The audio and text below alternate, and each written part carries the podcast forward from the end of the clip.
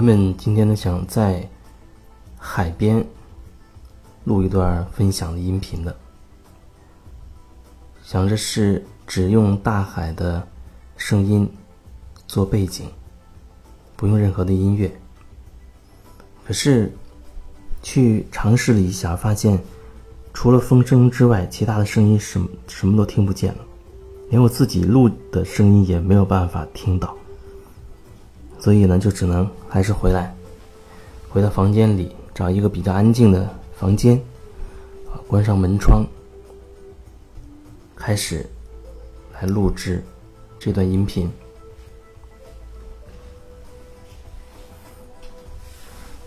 有的时候就是这样，在海边的时候，是有一些感觉，有一些话想要表达出来，想要说的，可是说出来没有录进去。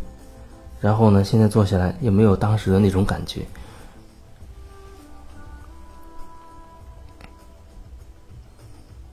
忽然想到，婴儿很小的刚出生的婴儿，婴儿感觉上是非常非常的弱，弱到好像你都没有办法去对他。多花一点力气，你会非常的觉察，非常的小心去抱他，去为他做一些事情，为他盖被子或者啊换尿布之类的，你会非常的小心，好像稍微用力就会让他受到伤害一样。然后呢，婴儿他。所有的表达可能都会通过他的哭声为主表达出来的。再就是，比如说蹬蹬腿，或者是握握他的小手，伸伸伸伸拳头，动一动他的胳膊等等。通过这些去表达，可能更多是通过他的哭声。那哭声可能有太多的含义了。饿了会哭，啊。小便会哭，大便可能也会哭。那小便之后，你没有为他及时的清理，他可能身体身体觉得不舒服了，他还会哭。然后你给他垫上，如果是纸尿片，有可能他会觉得跟皮肤摩擦接触不舒服，他可能也会哭。所以他的哭有非常丰富的含义。我相信远远超过我刚才所所说的这些，一定有更多的都不为我们所了解的含义在。因为我们恐怕眼中只是把他当成一个弱小的弱者吧，完全的弱小，完全的弱者。所以对于他饿了就哭，而且不分场合的哭闹，不分场合、不分时间地点的去拉屎撒尿。基本上我们不会对这个在意，那不会对一个小婴儿好像在意些什么，你不会对他生气或者怎么样。至少我觉得大多数情况之下你不会如此，因为你能跟那样一个非常非常小的、非常脆弱的这样一个小生命去要求什么呢？他什么都不知道呢，所以你没有办法对他去要求什么，因为你对他的。认定是，他什么都不知道，什么都不懂，他完全的是很弱的这样一个状态，什么都需要别人的照顾。所以在这个认定前提之下，你会觉得他做什么都是可以被原谅的，都是可以被理解，都可以被接受的，甚至你都想不到要去。说他，或者想不到要去，因为他，呃，不分时间场合的撒尿拉屎哈啊哭闹了，去，去说他。可是，大人就不一样喽。你对另一个大人，你会有太多的认定，你会有太多的要求。对一个小婴儿出生的小婴儿，你不会有什么样太多的要求，所以你也谈不上。他好像有些事情做出超出你意外的举动，你会觉得有问题。可是一个正常的成年人、大人，那你对他就会有很多的要求了，因为我们的认定当中，一个大人他是有表达能力、有他的思维能力、有行为能力，而且你会默认为他对针对一些情况是可以比较妥善的处理的。那么，当那个人、那个大人、那个你认为他是正常的那个大人，忽然像小婴儿一样的哭啊、闹啊，然后随地大小便，那你又会怎么样呢？同样是两个生命，两个人，一个是出生的婴儿，一个是成年人，他们做同样的事情，都在大小便，都在不分场合、地点的哭闹。可是我相信你会有两个很极端的反应吧？那这又是为什么呢？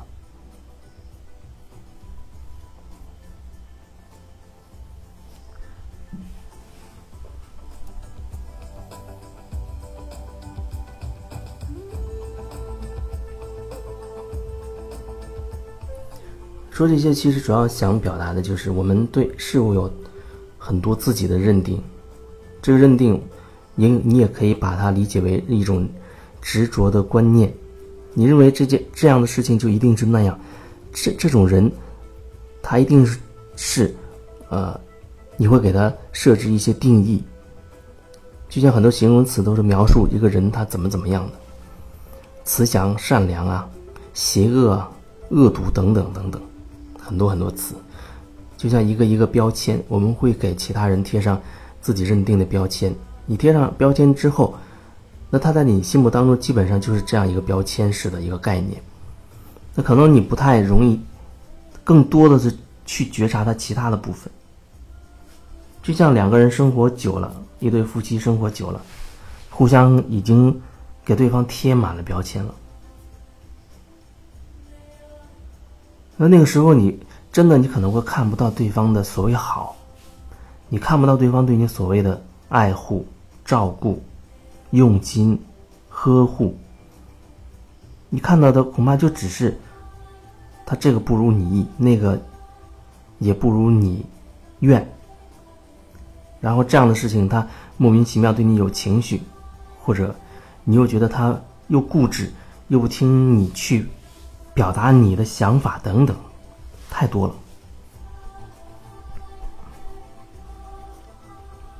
所以一开始说那个小婴儿和成年人，如果他们做同样的事情，我们的接受度一定可能会截然不同，完全相反。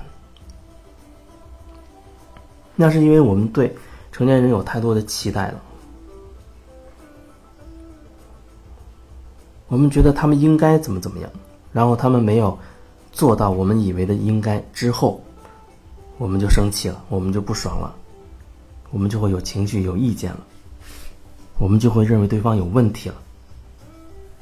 而而对那个小婴儿、出生的婴儿，我们没有这样的一些概念，也不会对他们有这样的一些要求，所以也不太会对小婴儿有什么情绪。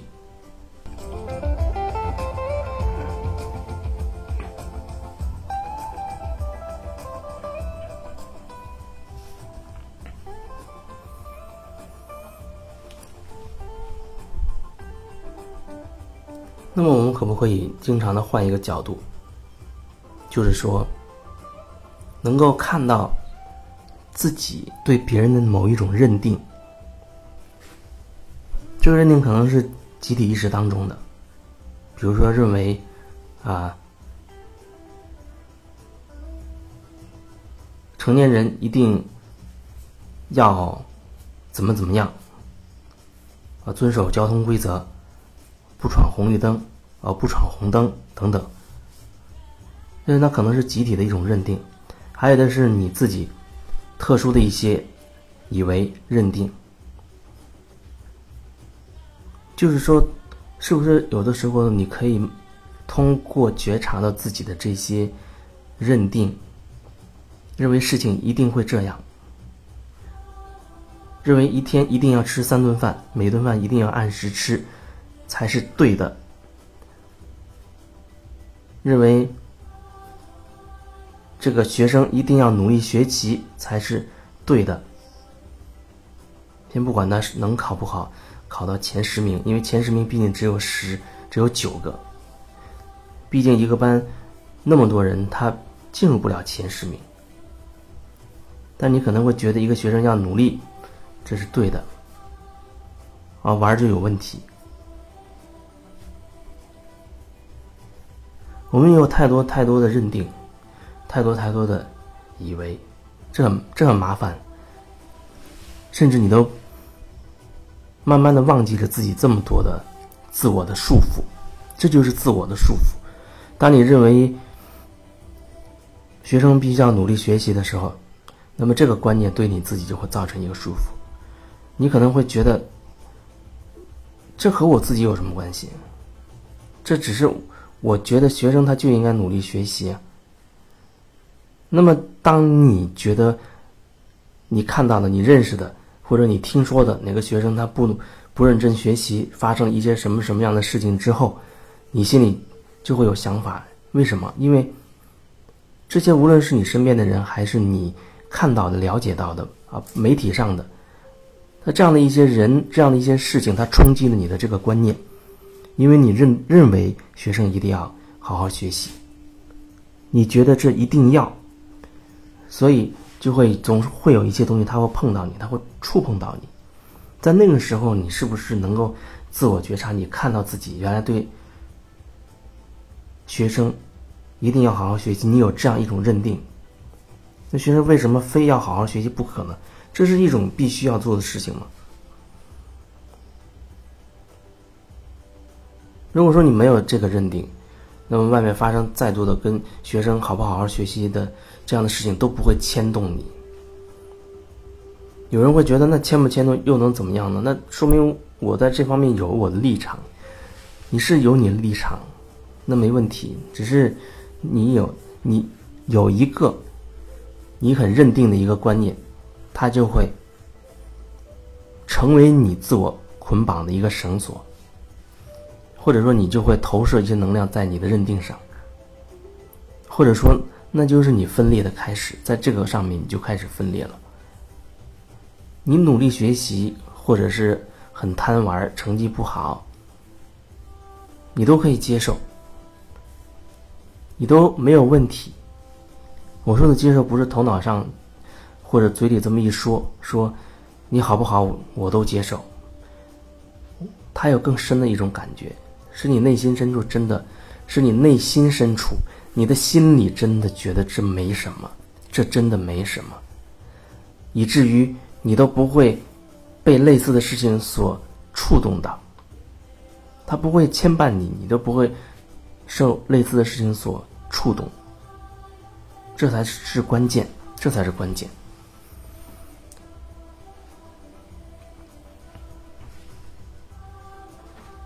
所以，看到你身边的那些小婴儿，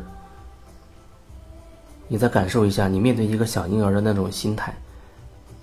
如果说你可以用面对小婴儿的那种无所求的、无所求、没有什么样要求的这种心态去面对你周围的人，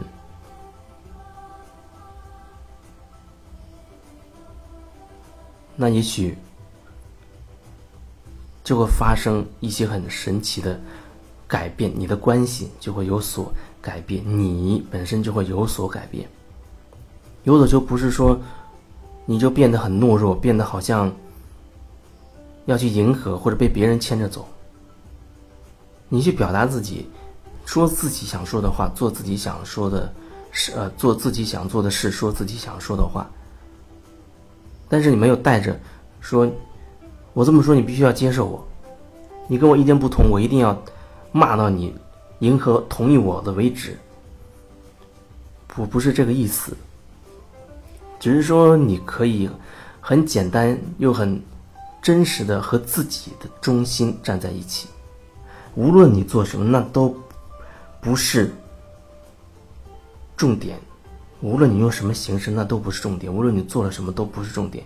重点是你在做的时候正在做自己的事。你在做的时候，你知道你是和自己的内在站在一起的。这才是最关键的。外面没有纷争，你的内在也没有纷争，你就只是很简单、真实的做你自己，就仅此而已，没有其他的。